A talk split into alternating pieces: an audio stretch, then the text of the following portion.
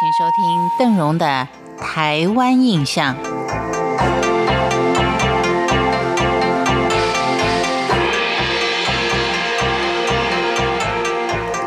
在今天的节目当中，我们一块儿看的是有关于台湾族的婚姻制度。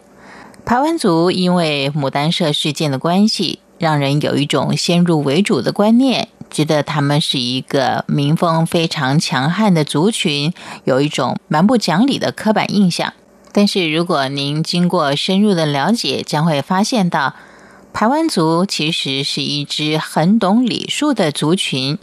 它可以说是原住民族中最讲究阶级的一个族群，而且在日常生活的进退也相当的有礼数。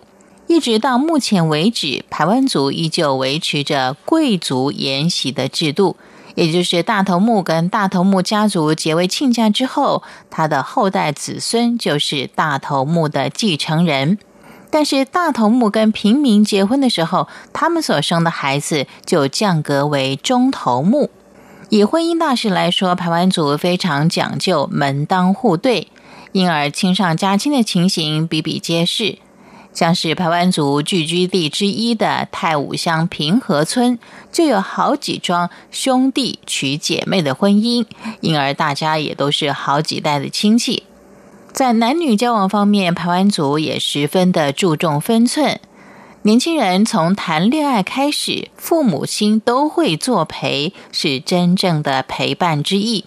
情侣不能够完全的单独相处，一直到结婚入洞房，抱孙心切的父母亲或是亲朋好友，还会在洞房外面的客厅陪睡。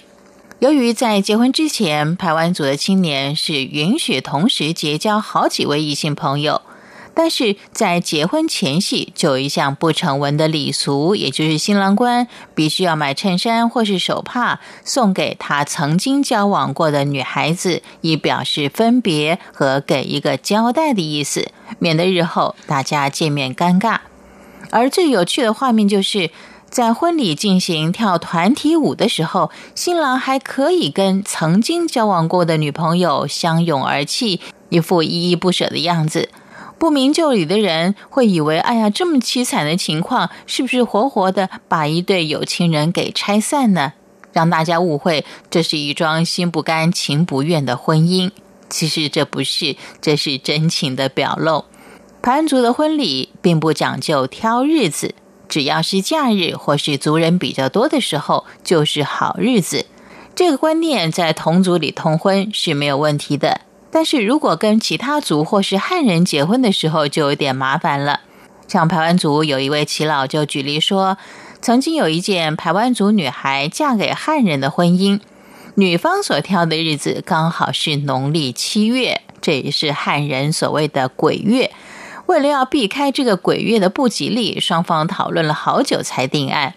当然，排湾族也有些风俗跟汉文化是相类似的。像男孩子在当兵前夕，常常会以戒指或是衣裳送给女朋友作为定情之物。结婚仪式的部分，排湾族其实也汉化了很多，但是保留了排湾族最重要的文化，那就是语言。像是信仰基督教的平和村的村民，现在虽然大多是在教堂举行婚礼，新人也是穿着白纱跟西装，唯一不同的地方就是。婚礼进行当中，不管是唱圣诗、祈祷，或是讲圣训，甚至于新人的誓约，都要以排湾语来进行，表示不忘本。